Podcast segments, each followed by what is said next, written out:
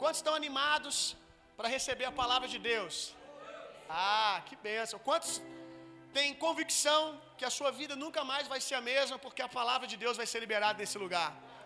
Nós estamos, nós estamos em uma noite muito propícia para transformações, para milagres. Nós estamos hoje celebrando a ressurreição de Cristo. Amém? Hoje é Páscoa. Graças a Deus. Amém? Graças a Deus pelo Cordeiro. Ainda bem que a gente não ficou dependendo de um coelhinho para nos salvar, né? Amém? Graças a Deus pelo Cordeiro que é a nossa Páscoa. E eu quero, obviamente, falar sobre Páscoa hoje. Eu quero ensinar para você um pouco sobre Páscoa. E eu creio que o Espírito Santo, eu pelo menos orei em casa, pedindo o Espírito Santo que apoderasse toda a palavra que fosse liberada nesse lugar para que houvesse uma noite de ressurreição. Eu orei, cheguei até a citar o nome de algumas pessoas que estão aqui que eu conheço, que como pastor eu sei que precisa de ressurreição em alguma área da sua vida. Eu orei por você hoje. Eu orei por cada um de vocês e eu falei: Jesus, eu não quero ficar falando lá e no final todo mundo ir feliz para casa, mas com a vida do mesmo jeito que chegou.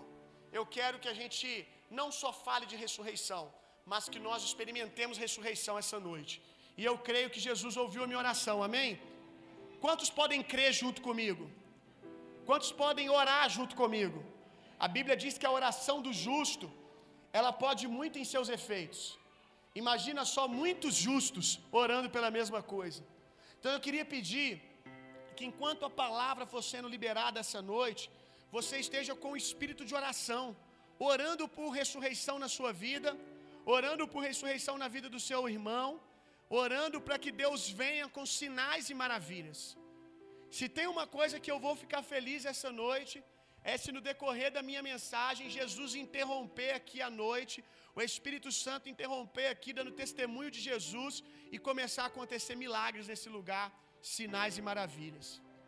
Os sinais acompanham aqueles que creem. Quantos creem na palavra? Então, em nome de Jesus, tem que ter sinal e maravilha essa noite na sua vida. Sua vida não vai poder ser mais a mesma. Então, vamos meditar na palavra.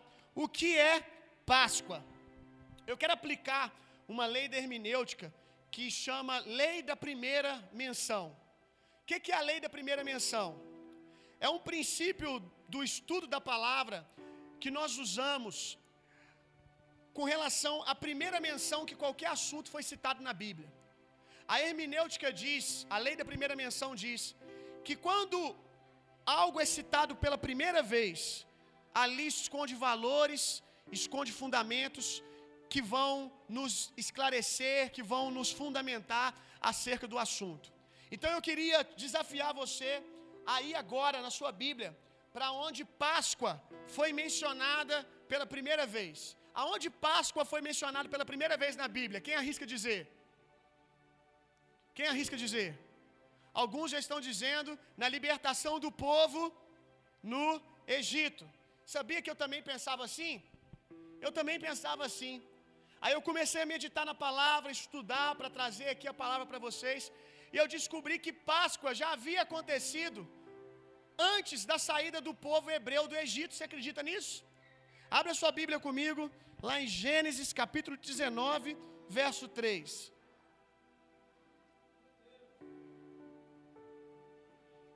Pastor, existe uma Páscoa antes da Páscoa? Existe. Existe uma Páscoa antes do que você pensava que era Páscoa. Então isso já significa que a gente vai mexer em tudo que você pensa essa noite sobre Páscoa. Já começamos a, a mexer as coisas. Gênesis capítulo 19, verso 3.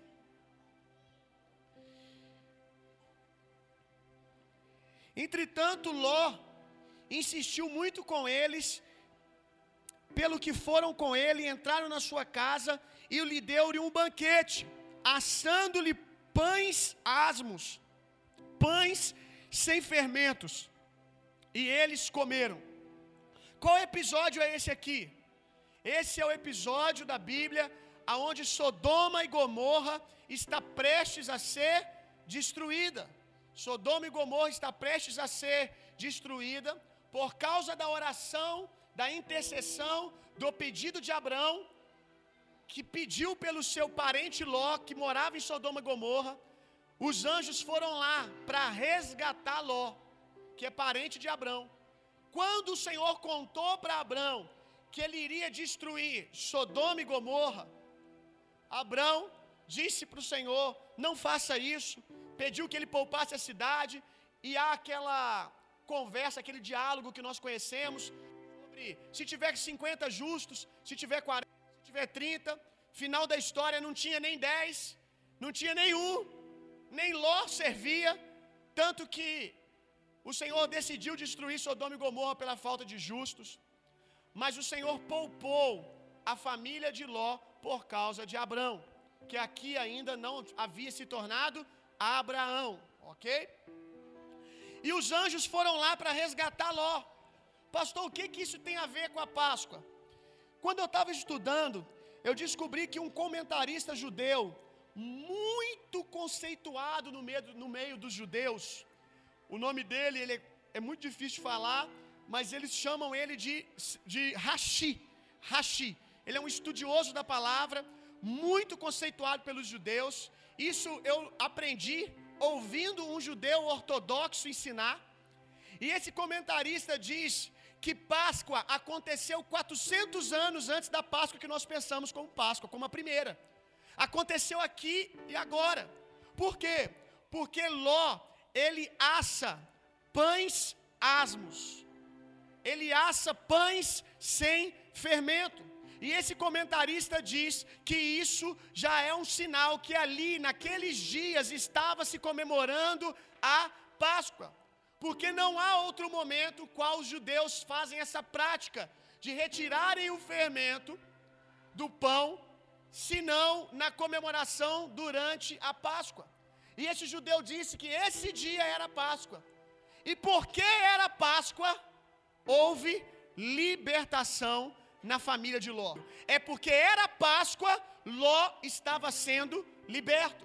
Porque os judeus, eles não acreditam que a Páscoa é apenas uma festa. A Páscoa não é apenas uma festa, a Páscoa não é apenas um evento. Todos os judeus concordam que a Páscoa é um lugar no tempo aonde Deus manifesta favor e libertação. Portanto, os judeus acreditam que Páscoa sempre existiu. Aquele dia onde houve a libertação do povo hebreu, segundo esse estudioso, só houve a libertação porque era Páscoa. Eles acreditam que quando Deus criou o mundo, Deus criou dias normais e dias sobrenaturais.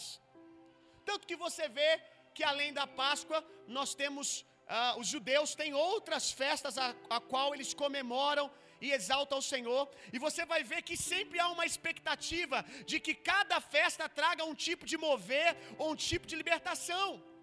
Quando há uma festa, o judeu acredita que abre-se um portal espiritual da bênção de Deus e do favor de Deus. Então aquele dia não foi Páscoa, porque Moisés saiu com o povo. Moisés saiu com o povo porque era Páscoa, o tempo do favor de Deus. Fique tranquilo, vai fazer sentido. Então os judeus acreditam que há dias comuns e dias especiais. Eles acreditam que Deus pode abençoar alguém nos dias comuns, mas que os dias especiais carregam uma carga de poder sobrenatural para impulsionar que as coisas aconteçam. Como eu disse, é um portal aonde o favor de Deus vem sobre a terra.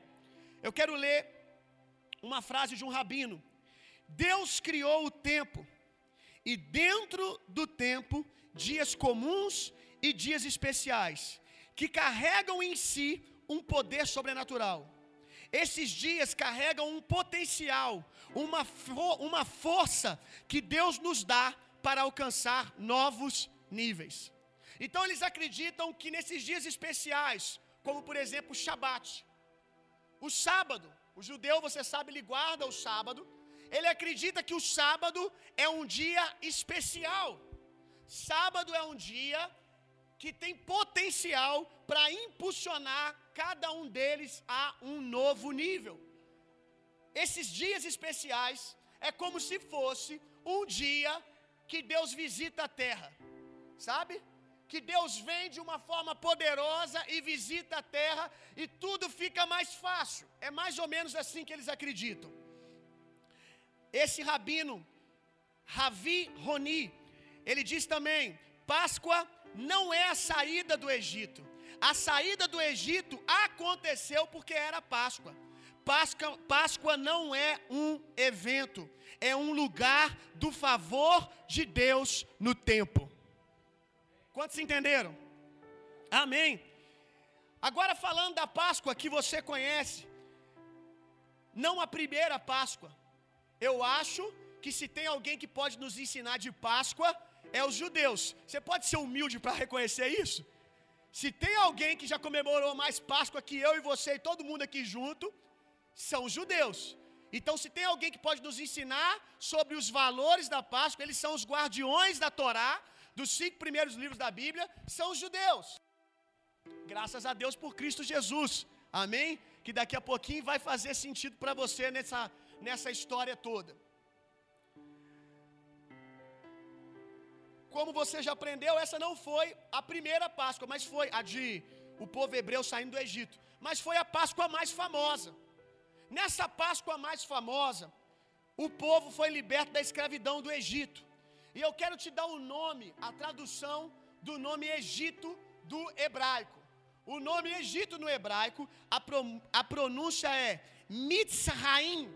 Mitzraim significa Egito em hebraico. Sabe qual é o significado? Olha como a Bíblia é linda. Sabe qual é o significado dessa palavra Mitzraim? Essa palavra significa limites. Egito significa limites. Diga comigo, limites. A palavra Páscoa, Pessar, Pessar, do hebraico, significa passar, transpor. Então o que, que é Páscoa? Páscoa é transpor limites.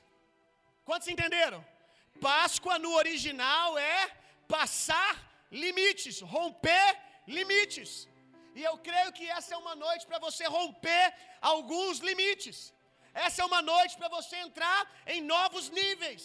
Amém. Qual é o limite que você está encontrando? Qual o lugar que você está que você diz assim, está estagnado? Eu já fiz tudo que eu podia fazer. Eu já botei a minha cabeça, já botei a minha cabeça para funcionar. Já pensei, já pedi ajuda, mas eu cheguei num limite. Hoje será uma noite de romper limites. Hoje será uma noite de romper com o Egito, em nome de Jesus. Amém? Diga comigo, essa noite eu vou ultrapassar, ultrapassar os meus limites. Diga, não há limites para um filho de Deus. Amém. Glória a Deus. Lá nessa Páscoa que ficou muito famosa, abra sua Bíblia comigo em Êxodo, capítulo 12, verso 13.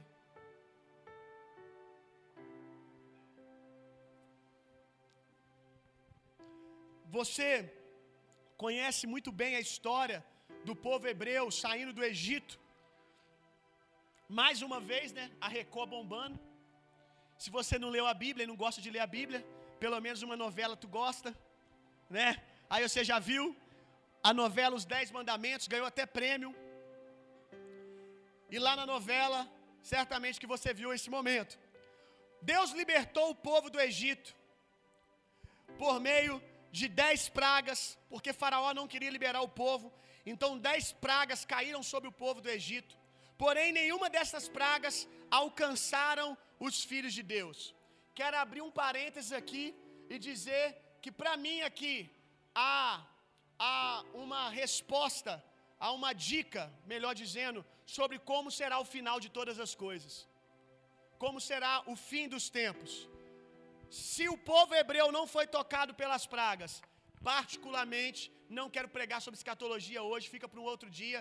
Eu não creio da igreja passando pelas pragas dos últimos dias. Eu creio que a igreja será preservada, assim como o povo hebreu foi preservado nesses dias.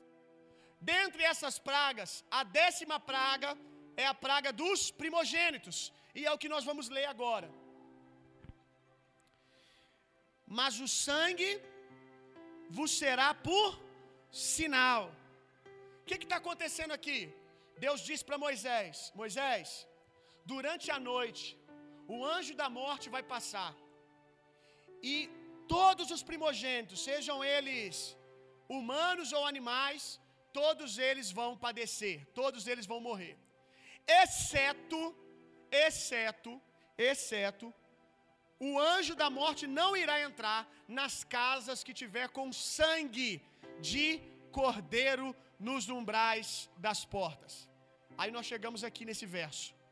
Mas o sangue vos será por sinal. Sinal para quem? Pergunta: Por acaso Deus não sabia em qual casa estavam os primogênitos? Por acaso Deus não sabia? Por acaso Deus erraria as casas se não houvesse sangue? Eu quero te dizer que esse sinal não foi um sinal para Deus, para que Deus não errasse as casas, foi um sinal para nós. Como diz as Escrituras, todas as coisas lá da velha aliança são sombras. Todas as coisas na velha aliança escondem Jesus para nós. E quando ele diz assim, será por sinal, está pregando para mim e para você, está falando para nós a respeito do poder do sangue, o poder do sangue do cordeiro. Olha que poder tem esse sangue. Mas o sangue vos será por sinal. Nas casas em que estiverdes vendo eu o sangue, passarei por cima de vós, e não haverá entre vós praga para vos destruir. Diga comigo, sobre a minha vida, há o sangue do Cordeiro. Por isso, maldição alguma pode tocar em mim e na minha casa. Aleluia, amém. Agora, por que, que alguns filhos de Deus ficam um amaldiçoando o outro, gente? Está fazendo um desserviço para o reino de Deus. Porque o Senhor já nos disse: se tiver o sangue nos umbrais das portas e graças a Deus por Cristo Jesus, que eu não tenho sangue no umbral da minha casa, não, eu tenho sangue em mim por inteiro. Eu fui banhado por sangue das, da cabeça aos pés e você também. Então, nenhuma maldição, nenhum encantamento tem poder sobre a sua vida, tem poder sobre a sua casa, por causa do sangue do Cordeiro. Vamos ainda continuar falando da Páscoa. 1 Coríntios 7. 1 Coríntios 5, 7.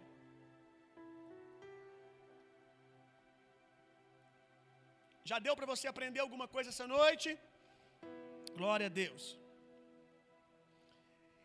Expurgai o velho, para que sejais massa nova, assim como sois sem fermento. Porque Cristo, nossa Páscoa, diga Cristo, é minha Páscoa, aleluia, já foi sacrificado, pelo que celebramos a festa. Então, aqui, olha só, algo importante. O apóstolo está nos dizendo que nós devemos comemorar a festa da Páscoa. Ok? Dentre muitas festas, dentre muitas festas do povo judeu, nós não as celebramos. Não é sacramento para nós. Tem problema celebrar? Não, não vejo problema nenhum. O próprio apóstolo Paulo diz: se quer celebrar, celebra. E aqueles que celebram não se achem mais espirituais daqueles que não celebram. Não tem peso, não tem peso de salvação, não tem peso de santificação, comemorar ou não as festas. Mas por que eu não vejo problema? E acho que até se tivéssemos tempo para comemorar cada uma, deveríamos. Para que a gente traga à memória o que cada festa ensina apontando para Jesus. Vai ter um ano nessa igreja que eu vou fazer isso. Vamos fazer? A gente vai comemorar todas as festas apontando para Jesus. O poder da festa não está em comemorá-la. O poder está na revelação que ela carrega sobre Jesus. Por exemplo, festa de tabernáculos. Quem é o nosso tabernáculo? Cristo. Quem se tornou tabernáculo de Deus? Você. Se não foi ensinado isso, é só festa por festa. A gente só acessa o poder pelo conhecimento da palavra. É a palavra que revela Jesus, não é as festas. Mas você concorda que nas festas judaicas existe palavra? Se nós assim quisermos ensinar? Ok, só fundamentando, amém? Só trazendo luz. Então, as festas nós não, não tem peso para nós para comemorar obrigatoriamente. Mas a festa da Páscoa é o que o apóstolo diz. Nossa Páscoa já foi sacrificado, pelo que celebremos a festa. A Páscoa deve ser celebrada e nós estamos fazendo isso hoje. Não com o fermento velho, olha só, não com as práticas velhas, não com o entendimento velho, nem com o fermento da malícia e da corrupção, mas com os ázimos da sinceridade e da verdade. João capítulo 1, verso 29.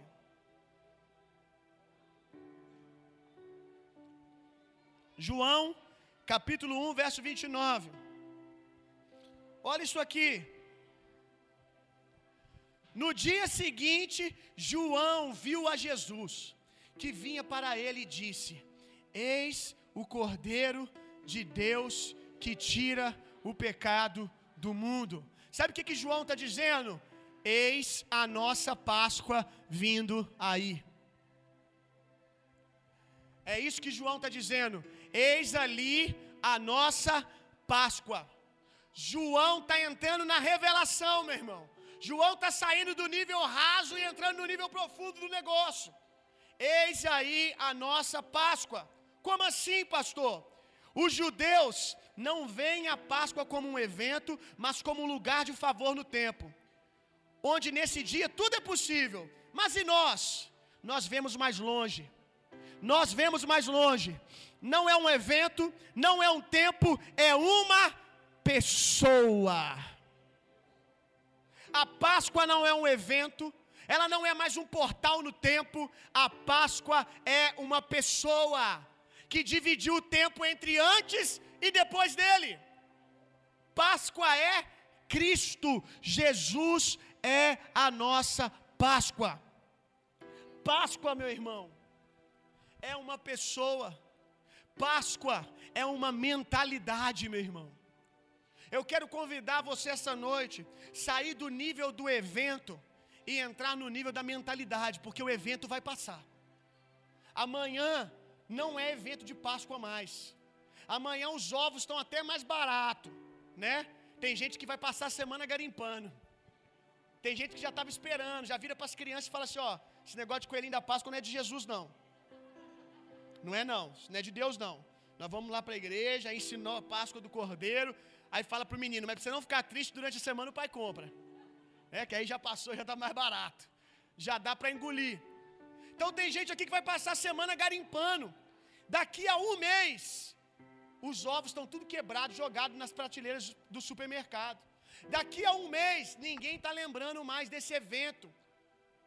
O povo já está pensando no próximo, né? no Natal, já está pensando num outro evento qualquer. Porque o evento passa. E esse que, esse que é o problema. Como a igreja não entendeu o que é Páscoa, quando a Páscoa evento passa, a igreja continua a mesma coisa. Quando nós entendemos que Páscoa é uma pessoa que nos deu a mente dele, quando nós entendemos que Páscoa é uma mentalidade, vai se passar o evento e permanecerão os frutos todos os dias. Páscoa é uma mentalidade, uma mentalidade de ressurreição, meu irmão. Se Páscoa é Cristo, tudo aquilo que, que o judeu acredita para um dia do ano, nós podemos viver todos os dias. Eu não sei se você está entendendo até onde eu estou te levando. Eu não sei se você está entendendo. O que, que a gente está construindo. Por que, que nós falamos acerca daquilo que os judeus creem? Porque essa é a revelação que eles andam. Mas Hebreus diz que nós estamos baseados em promessas mais excelentes. Enquanto eles até hoje esperam um dia do ano para ver Deus interromper o curso da terra, derramar poder e favor num dia, a gente pode viver, viver isso toda hora. Por quê? Porque eu estou na Páscoa e a Páscoa está em mim. Porque eu estou em Cristo e Ele está em mim. Mas tudo isso só é possível com uma mentalidade. Ainda que espiritualmente isso seja um fato, ainda que geograficamente isso também seja, porque você está sentado com Ele nas regiões celestiais.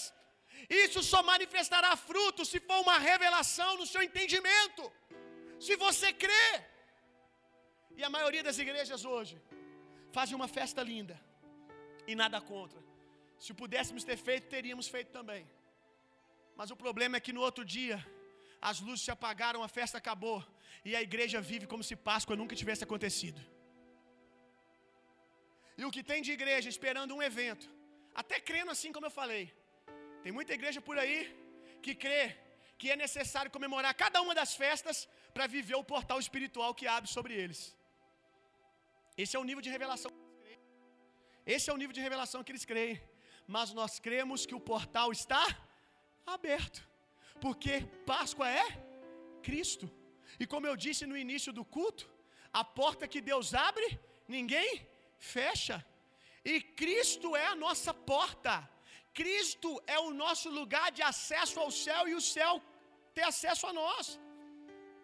Quando Jacó teve a experiência deitado sobre a pedra, a Bíblia diz que ele viu uma escada.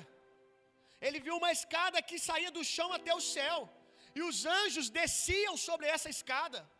Havia uma porta aberta lá, sabe? E essa escada ligava essa porta ao chão. E Jacó disse: Verdadeiramente esse lugar é maravilhoso, porque eu vejo os anjos descendo e subindo. Se Jacó ficou maravilhado com isso, imagina se ele tivesse visto Jesus. Imagina se ele tivesse visto Jesus, que era a escada em movimento, que é a porta aberta eternamente de acesso ao Pai. Não foi ele mesmo que disse. Ele não disse só eu sou a porta. Ele disse eu sou o caminho, eu sou a verdade, eu sou a vida. E ninguém vai ao Pai a não ser por mim. Eu não preciso esperar um portal se abrir. O portal que eu estava esperando se abriu em Jesus e não vai se fechar nunca mais. O dia do favor aconteceu. O dia do favor foi no dia que ele disse: está consumado. Amém. Glória a Deus. Jesus é o nosso Cordeiro Pascual. Eu vou te provar isso. Se você ainda não entendeu, não é possível que você ainda não entendeu. Jesus é o nosso Cordeiro Pascual. Olha que coisa interessante. Páscoa era comemorado todos os anos pelos judeus. Todos os anos. E olha o que, que acontecia na Páscoa todos os anos. Por tradição, o cordeiro era separado quatro dias antes para o sacrifício. Sabe quantos dias Jesus, sabe quantos dias antes Jesus entrou em Jerusalém, antes da sua crucificação? Quatro dias. Coincidência, né? Ele podia ter entrado cinco dias antes, seis dias antes.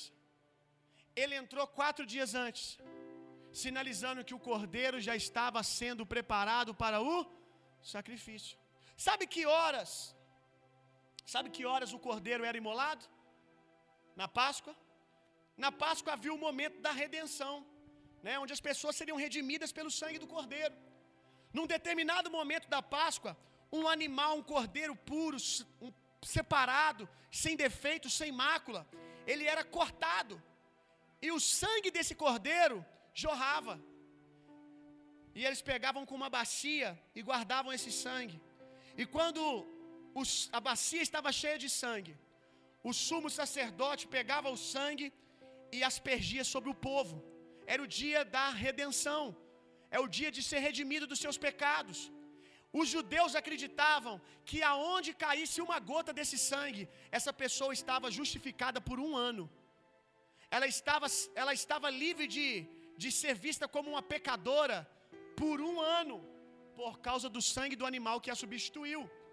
E sabe que horas acontecia? Sabe que horas que acontecia esse ato? Às três horas da tarde. Às três horas da tarde. Qual foi a hora que Jesus foi crucificado? Às três horas da tarde. Quando às três horas, quando às três horas o sumo sacerdote estava pegando o sangue e jogando no povo, Jesus estava gritando no madeiro: Está consumado. Quando às 15 horas as pessoas estavam de vestes brancas, esperando uma gota de sangue, Jesus estava derramando todo o seu sangue na cruz, não ficou uma só gota sobre ele, porque o sangue precisava vir sobre cada um de nós, meu irmão. Enquanto alguém gritava, estamos livres por um ano, Jesus gritava no madeiro, vocês estão livres para sempre. Enquanto alguém gritava, até o ano que vem, Jesus gritava: está consumado, está tudo pronto, não há necessidade de outro. Como diz no livro de Hebreus, sacrifício único e vicário, melhor, maior do que o sacrifício de bodes, de animais. Aleluia! E nesse dia, às três horas da tarde, aliás, próximo das três horas da tarde, antes do cordeiro pascual, o animal, ser sacrificado no templo, e o cordeiro de Deus ser sacrificado no Gólgota, alguns minutos antes aconteceu um evento. Aconteceu algo muito especial. Abra a sua Bíblia comigo. Em Marcos, no capítulo 15.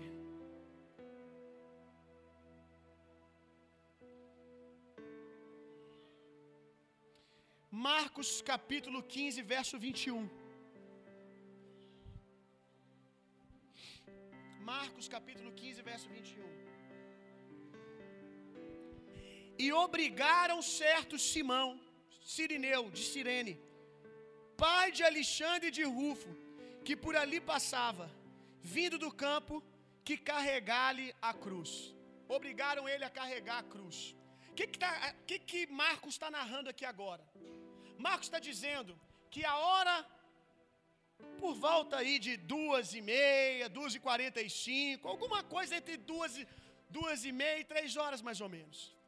Algum tempo antes de Jesus ser pendurado no madeiro, um homem chamado Simão estava indo para o templo e Jesus estava vindo do templo.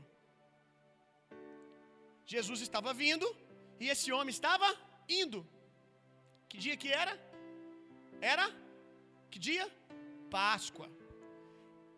Os estudiosos concordam que Simão era um judeu, e era um judeu que tudo indica estava indo fazer o que todo judeu faz na Páscoa, estava indo buscar a sua redenção, estava indo buscar ser redimido pela sua, família por um ano. Simão está indo aqui tranquilo, ele era de Sirene, teve que fazer uma viagem, andou pra caramba, né? Devia estar tá cansado. E ele está indo aqui tranquilo, imaginando quando eu chegar lá, eu vou chegar lá, eu já estou um pouco atrasado. Deve ser crente, né? Ele nasceu para ser crente. Diga misericórdia. Crente tem que aprender a ser pontual. Amém? Amém. Isso é uma expressão de caráter, viu? Mas vamos lá. Mas Simão está aqui, um pouco apertado, já era para ele estar tá lá, está lotado, já não vai ficar na primeira já não vai ficar na primeira fileira. Samuel, troca o microfone para mim, por favor. Bota com fio. Já não vai ficar na primeira, na primeira fileira. Aí ele está indo andando. Aí de repente ele vê uma muvuca. Aí ele pensa: será que dá para ir para outro lugar? Não, o único caminho é esse. Vou apertar no meio da multidão para mim chegar no meu objetivo. Quem sabe ele apertou para caramba, né? Que ele já estava atrasado, né? Como que você sobe no ônibus da Getúlio quando você está atrasado? Nem parece crente, né? É um UFC puro.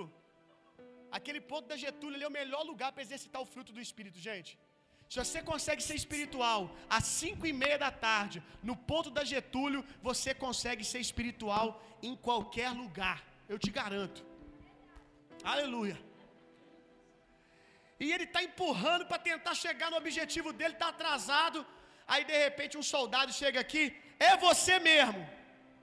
Pega ele, não, não, não, não. eu estou atrasado. Problema é teu, saísse antes de casa. Não, não, não, não, não, não, não, não, não, não. Para onde está me levando? Ajuda esse infeliz aí, ó. Ajuda esse maldito. Ajuda esse coitado aí, porque eu estou vendo que ele não vai chegar até onde ele tem que chegar, não. Que ele está caindo toda hora. Quem era esse coitado? Um homem que naqueles dias era tido como o arruaceiro de Israel. Jesus. Aí agora imagina a cabecinha de Simão. Você tem que entrar na Bíblia, meu irmão. O cara ele está indo para ser redimido, ele está indo para receber um sangue puro no corpo dele, quando no caminho ele recebe o sangue de um malfeitor. Meu Deus, cara, imagina a cabeça do cara.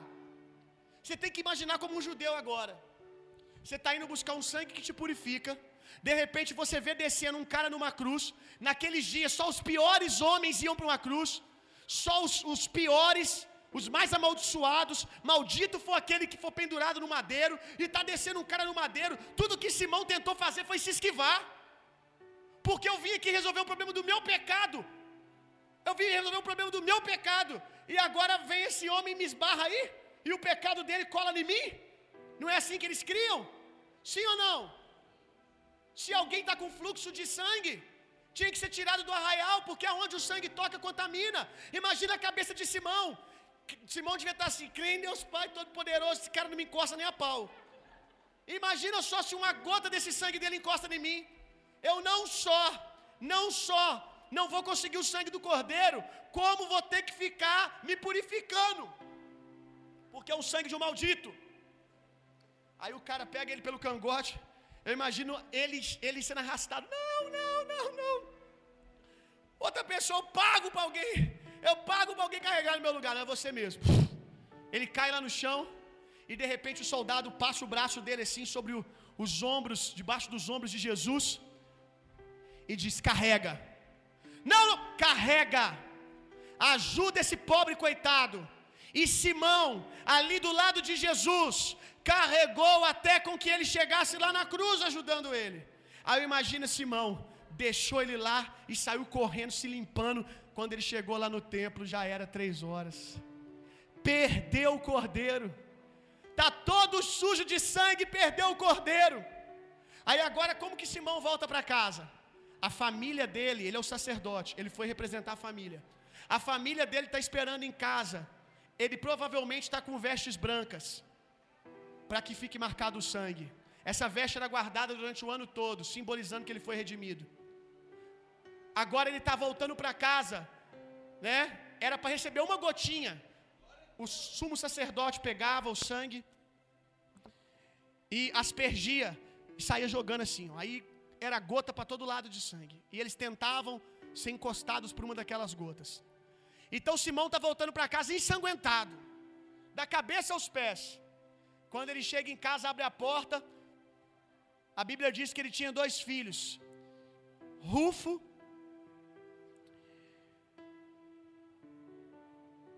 e Alexandre. E os dois filhos e a mulher já olharam. E pai, hein? Chegou na hora lá hoje, hein? Você devia estar na primeira fileira. Estou conjecturando, imaginando. Pai, você devia estar na primeira fileira, porque você está de sangue da cabeça aos pés. Ô pai, o que, que aconteceu? O sumo sacerdote jogou a bandeja inteira em você, pai. Você está com sangue da cabeça aos pés, pai. Aí imagina ele para explicar agora. Então, esse sangue aqui não é do cordeiro. Eu não consegui chegar a tempo. Eu não consegui chegar na hora. Esse sangue é de um homem que foi pendurado no madeiro. Esse sangue é de um malfeitor que eu tive que carregar a cruz dele no caminho. Eu não sei qual foi a reação da família. Eu não sei por quantos dias eles choraram. Eu não sei quanto tempo demorou a cair a ficha. Eu não sei se um dos filhos decidiu conferir nas escrituras.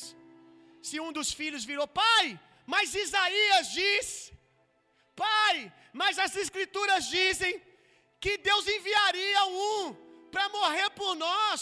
Pai, tudo isso que você está falando bate com aquela história que você me conta sobre o Messias. Eu não sei quando que isso aconteceu, eu não sei como que aconteceu, mas eu sei que aconteceu. Isso eu tenho certeza. Essa é a parte da história que eu não tenho dúvida. De alguma maneira, eles receberam o entendimento de que naquele dia ele perdeu o cordeiro animal, mas teve o privilégio de abraçar o cordeiro pascual de Deus, e o sangue a qual ele buscava para redimir ele por um ano, redimiu ele e nós para sempre. Pastor, como que você pode afirmar isso? Abre comigo a sua Bíblia em Romanos, capítulo 16, verso 13.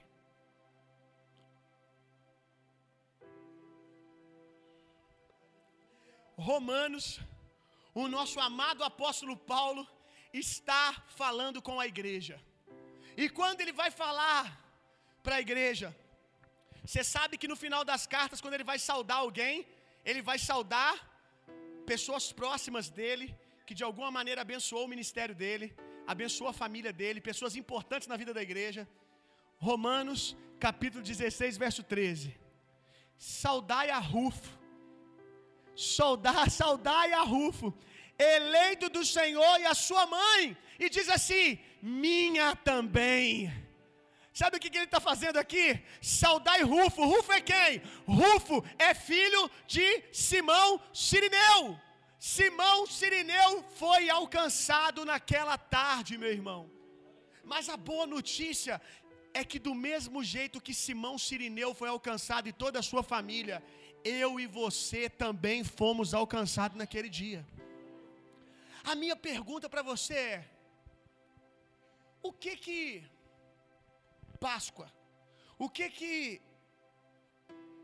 a ressurreição de Cristo afeta na sua vida?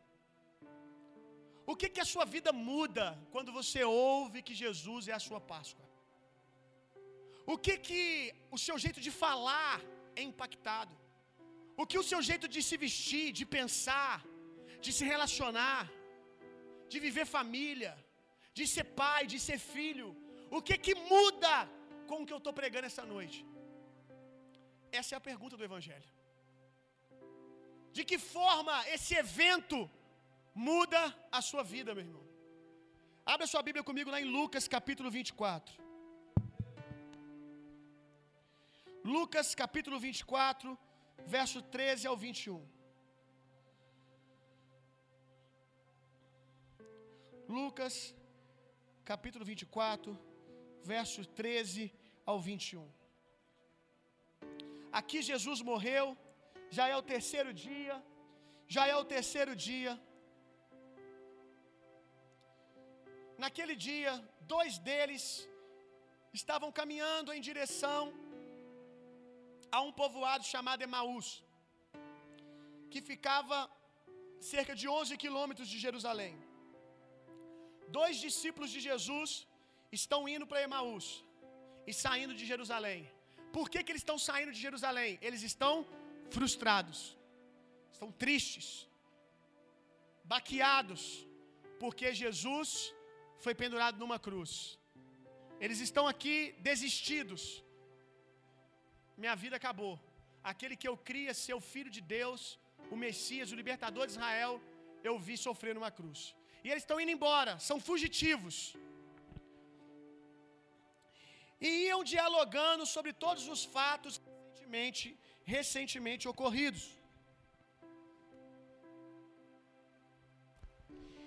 Enquanto trocavam ideias e discutiam, o próprio Jesus se aproximou de ambos e começou a caminhar com eles. Entretanto, os olhos deles foram impedidos de reconhecê-los. Eles estavam cegos, não podiam ver claramente que era Jesus. Como muitos cristãos que comemoram a Páscoa, mas comemoram a Páscoa evento, mas não vivem como se Jesus estivesse vivo. Não tem uma mentalidade de ressurreição. Uma vez por ano comemoram a Páscoa e ponto final. O que que isso muda na sua vida? É dia que você come carneiro? É dia que você come ovo de coelho? Se é que coelho tem ovo? O que, que é Páscoa? Porque aqui Jesus tinha morrido e nada na vida desses homens tinha mudado. Porque eles tinham a mentalidade da morte, mas não tinha a mentalidade da, da ressurreição. Boa parte da igreja hoje tem uma mentalidade de que Jesus morreu, mas parece não crer que ele está vivo. Pelo menos a sua vida diz que você não crê. Porque você continua vivendo uma vida normal, sem que esse evento impacte a sua vida. Verso 17. Então ele lhes questionou. Isso aqui deve ter sido muito hilário. Eu quero um dia ver isso. Então ele lhes questionou: O que vos preocupa? Sobre o que vocês estão discutindo aí no meio dessa jornada? E eles pararam entristecidos para o próprio Jesus. Olha isso, gente, que cena. Que cena. E eu creio que Jesus está todos os dias nos perguntando: por que, que vocês se preocupam? Por que, que vocês vivem assim? Por que, que vocês vivem se preocupando como os incrédulos se preocupam? Por que, que vocês vivem como se o Deus de, você, de vocês fosse um Deus de pau que não pode responder? Por que, que vocês estão sempre assim, cabisbaixo? Parece que foi batizado no limão. Jesus está precisando vir conversar com alguns de vocês na jornada de Emaús. Jesus está precisando esbarrar alguns de vocês no caminho e pregar o Evangelho de novo. E dizer para vocês: por que, que vocês estão tristes? Aí você vai dizer: ah, porque aconteceu isso e aquilo, e por acaso eu não estou vivo? No entanto, um deles, chamado Cleopas, replicou-lhe: Olha isso aqui, gente. És o único, porventura, que tendo estado em Jerusalém, ignoraste os acontecimentos desses últimos dias? Ao que lhes indagou, indagou. Deus tem senso de humor, não tem, gente? Quais? Deixa eu ver como vocês creem. Deixa eu ver como vocês acreditam. O evento eu sei, eu só quero saber como vocês acreditam. Como vocês creem. Quais? E eles começaram a lhes explanar. Ora, o que ocorreu com o tal de Jesus Nazareno, que era varão profeta, poderoso em obras e palavras diante de Deus e de todo o povo. E como os chefes dos sacerdotes e as nossas autoridades o entregaram para ser condenado à pena de morte e o crucificaram. E nós acreditávamos que fosse ele que havia de trazer total redenção a Israel. Mas hoje já é o terceiro dia desde que tudo isso aconteceu. É verdade que também algumas mulheres seguidoras conosco nos assustaram, porquanto foram de madrugada ao sepulcro, mas não encontraram o corpo de Jesus. Gente, os endemoniados já era machista, né? Só porque foi as mulheres que disseram eles não creram, sabia disso? Tinham fatos já, mas porque foi mulher que disse. Ah, é suspeito. Olha isso aqui. Em verdade, também algumas mulheres seguidoras conosco nos assustaram, porquanto foram de madrugada ao sepulcro, mas não encontraram o corpo de Jesus. Contudo, voltaram e nos relataram que tiveram uma visão de anjos e lhes asseguraram que ele vive. De fato, algumas, alguns outros seguidores entre, entre nós foram ao sepulcro e encontraram tudo, não, coitado das mulheres, gente, tudo exatamente como as mulheres haviam informado, porém não viram ele. Então lhe admoestou Jesus: ó oh, tolos, ó oh, tolos, de entendimento e lentos de coração para crer em tudo que os profetas declararam a vós. Sabe qual é o problema da igreja? Lentos, lentos em crer que aquilo que foi declarado já aconteceu. Jesus vive, meu irmão. O, o que a ressurreição muda na sua vida, meu irmão? Tem muito cristão por aí vivendo como se Cristo nunca tivesse morrido. Para os discípulos mudou tudo.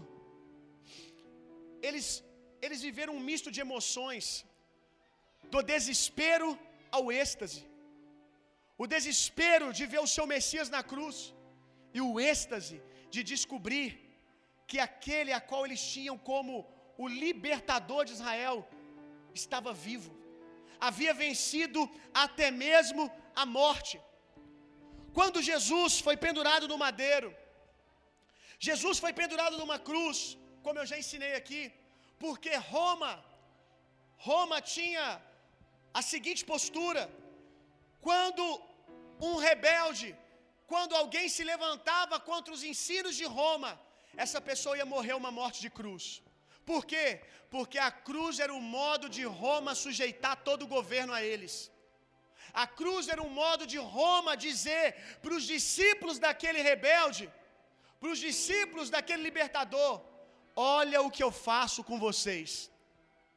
Havia uma mensagem na cruz que Roma queria passar para cada um, e era exatamente isso. Está vendo aquele homem pendurado no madeiro? É isso que eu faço com esse tipo de gente. A mensagem de Roma, quando pendurava alguém numa cruz, era: É isso que eu faço com esse tipo de gente igual a vocês. Quando ela botou lá, rei dos judeus, ela estava dizendo: Esse é o rei de vocês? Olha o que eu faço com o rei de vocês. Então, imagina os judeus vendo isso, toda a sua esperança no madeiro, toda a sua esperança se esvaindo, gota a gota, e de repente essa esperança entra na casa que eles estão, de repente essa esperança visita a praia. Qual mensagem a ressurreição de Cristo passou para os discípulos? O último inimigo a ser vencido foi vencido hoje a morte. Quem pode parar uma comitiva de discípulos que viram o seu líder vencer a morte? O que, que você fala para convencer um cara desse a não pregar o evangelho? Você faz o quê? Eu vou te açoitar? Eu vou te bater? Eu vou te matar? Quando falavam esse tipo de coisa para os discípulos, sabe o que, que eles diziam? Você não entendeu. Ele não ressuscitou sozinho, não. Se ele morreu e eu morri com ele, eu também ressuscitarei com ele. Eu não tenho medo da morte. O que que você faz com homens que não têm medo da morte? Nada! Não tem o que fazer, meu irmão. Você não segura um homem que não tem medo da morte. Por isso a Bíblia diz que Jesus venceu o último inimigo, a morte, o aguilhão do diabo. A ferramenta que o diabo tinha para impedir os homens de viver o impossível, de romper limites. O lugar onde o homem dizia, né? Ainda dizemos hoje, há jeito para tudo. Sim ou não? Há jeito para tudo, só não há jeito? Mó heresia isso aí, meu irmão. Isso é maior heresia. Às vezes você está mal, a pessoa fala assim: fica tranquilo, tem jeito para tudo. Esse limite aí você pode romper. Você só não pode romper o limite da morte. Mas é Páscoa, meu irmão. É Páscoa, tudo é possível, meu irmão. Todo limite pode ser rompido. Essa era a mensagem de Jesus, essa era a mensagem dos discípulos. O nível de Páscoa que eles viveram foi esse: não há limites para um filho de Deus, não há impossível. O nosso líder venceu a morte e esfregou na cara de Roma, esfregou na cara de principados e potestades. Abre a sua Bíblia comigo, Colossenses capítulo 2, verso 15.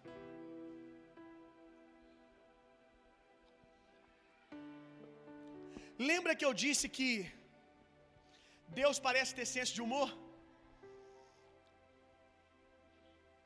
Qual que era a mensagem que Roma queria passar? É isso que eu faço com os seus dominadores, seus poderes. A mensagem de Roma na cruz era humilhação. Você foi vencido como o seu líder. Essa era a mensagem de Roma.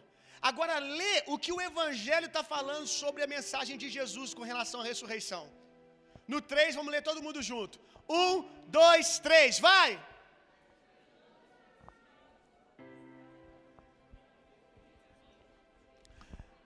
O que que ele fez?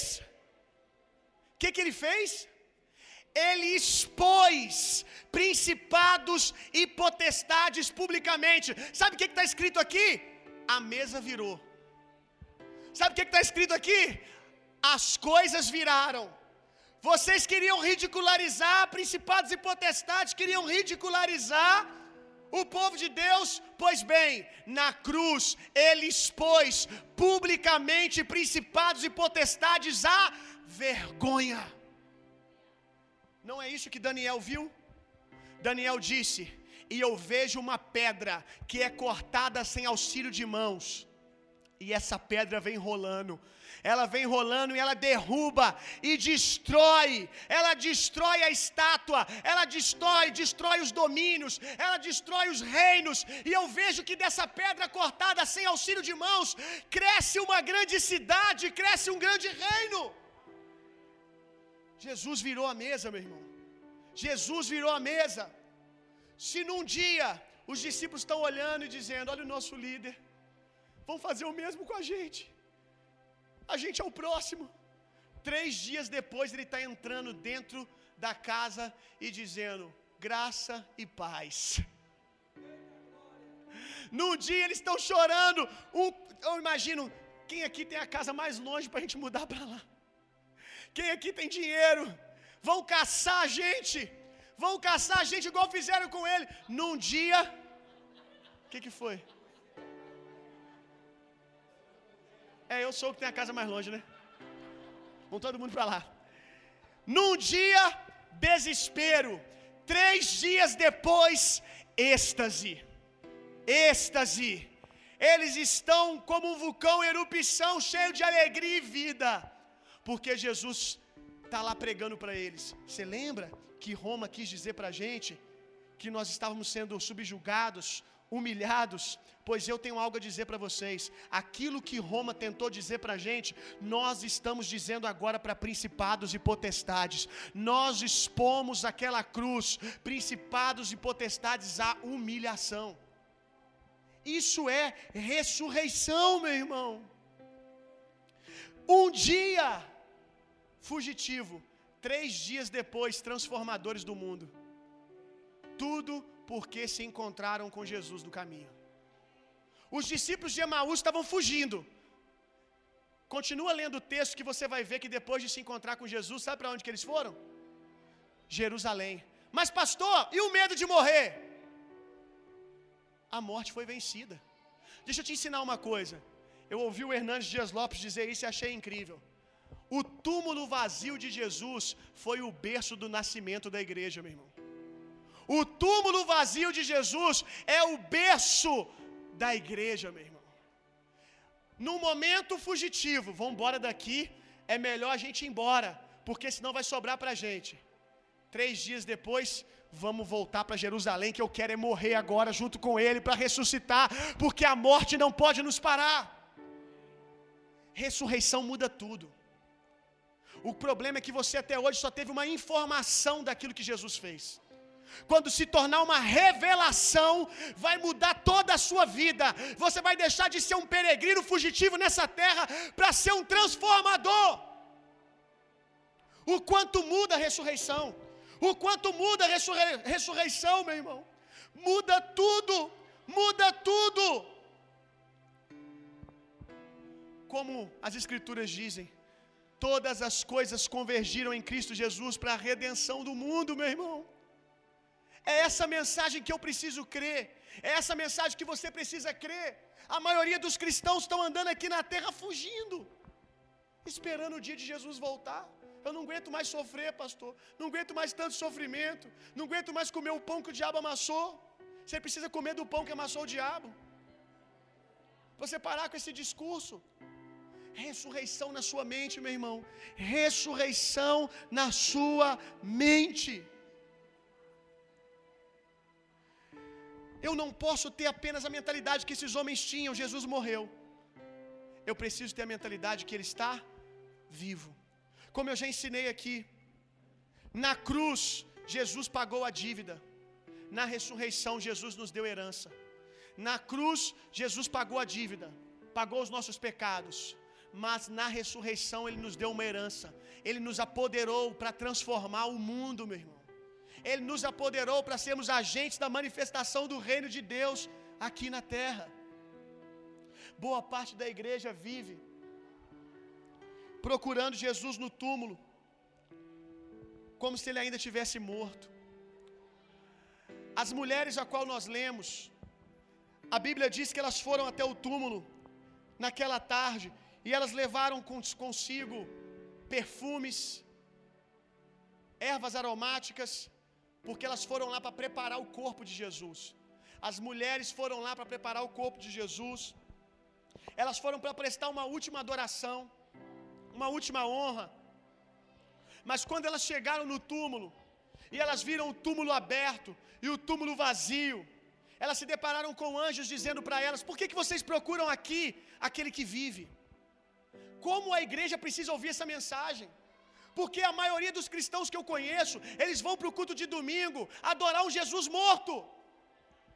Eles vão para o culto, eles voltam para casa e vivem como se Jesus estivesse morto até hoje. Eles até adoram, eles ofertam, eles oram, mas eles vivem como se Jesus estivesse morto. E o anjo ainda clama, o anjo ainda diz: por que, que vocês procuram entre os mortos aquele que está vivo?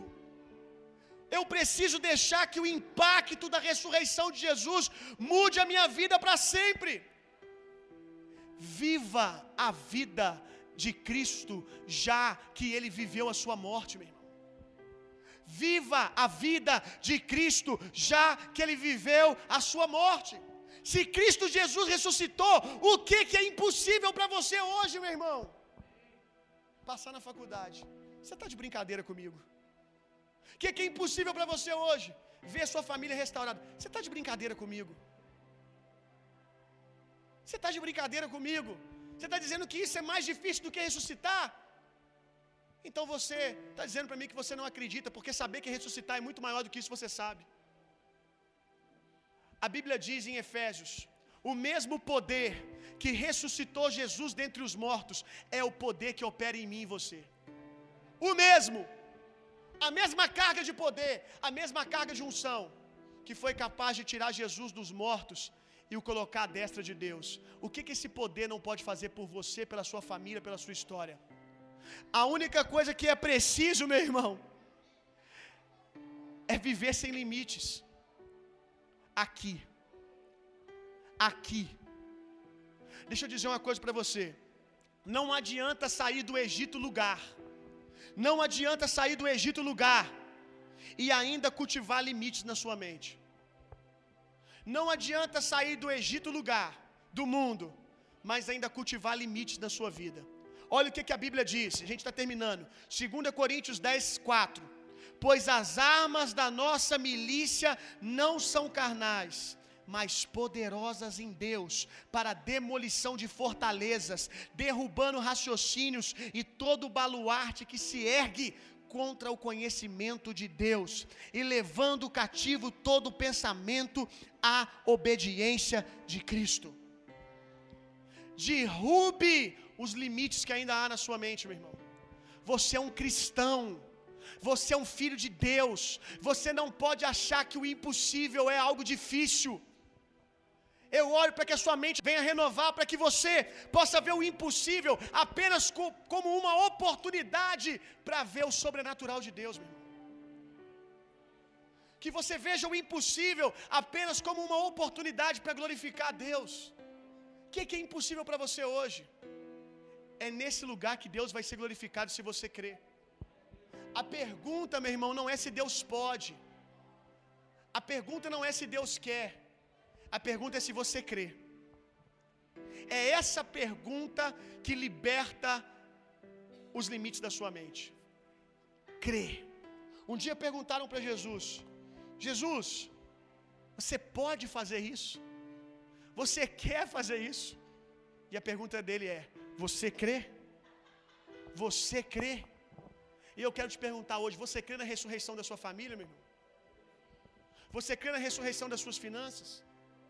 Ou você ainda acha que isso é mais difícil do que a ressurreição dos mortos? Se Cristo Jesus te deu vida eterna, o que, que Ele não pode te dar, meu irmão? Quero te convidar a se colocar de pé no seu lugar. Se Cristo Jesus te deu vida eterna, o que Ele não pode te dar? A Bíblia diz: se Ele morreu por nós, ainda quando éramos pecadores, o que Ele nos negará? Mas o problema é: você acredita em Páscoa? Você acredita em Páscoa? Responde para você mesmo agora. Está disposto a crer em Páscoa? Hoje é Páscoa. Amanhã vai ser também. Depois vai ser também. Se você estiver em Cristo, vai ser Páscoa todo dia. Então todo dia é dia do portal do favor de Deus estar aberto sobre a sua cabeça. Mas você crê? Não é o portal que se fecha, é você que para de crer. Como eu comecei o culto, não existe céu de bronze, existe uma mentalidade de bronze. Nossa, como que está difícil adorar a Deus hoje, o céu está de bronze. Não, não, não, não, não. Não existe céu de bronze. Existe mentalidade de bronze. Existe fortalezas na mente. Existe uma mente cauterizada. Porque se a sua mente, se você conseguir crer, se você conseguir concordar com aquilo que a palavra diz, todo céu que você tiver vai ser o céu do favor de Deus. Por quê? Porque é Páscoa hoje, é Páscoa amanhã e vai ser Páscoa depois. Todo dia é dia de favor de Deus. Durante esses últimos dias, provavelmente os judeus estavam dentro das suas sinagogas, orando incessantemente, crendo que tudo ia mudar, que novos níveis seriam estabelecidos na vida deles, porque era Páscoa. Agora nós não precisamos fazer isso hoje e não fazer amanhã, porque a Páscoa do meu domingo é a Páscoa da minha segunda, é a Páscoa da minha terça, é a Páscoa da minha quarta. Eu só preciso ter uma mentalidade de ressurreição, meu irmão. Dá vontade de ficar repetindo isso milhares de vezes, para ver se entra no teu coração, meu irmão.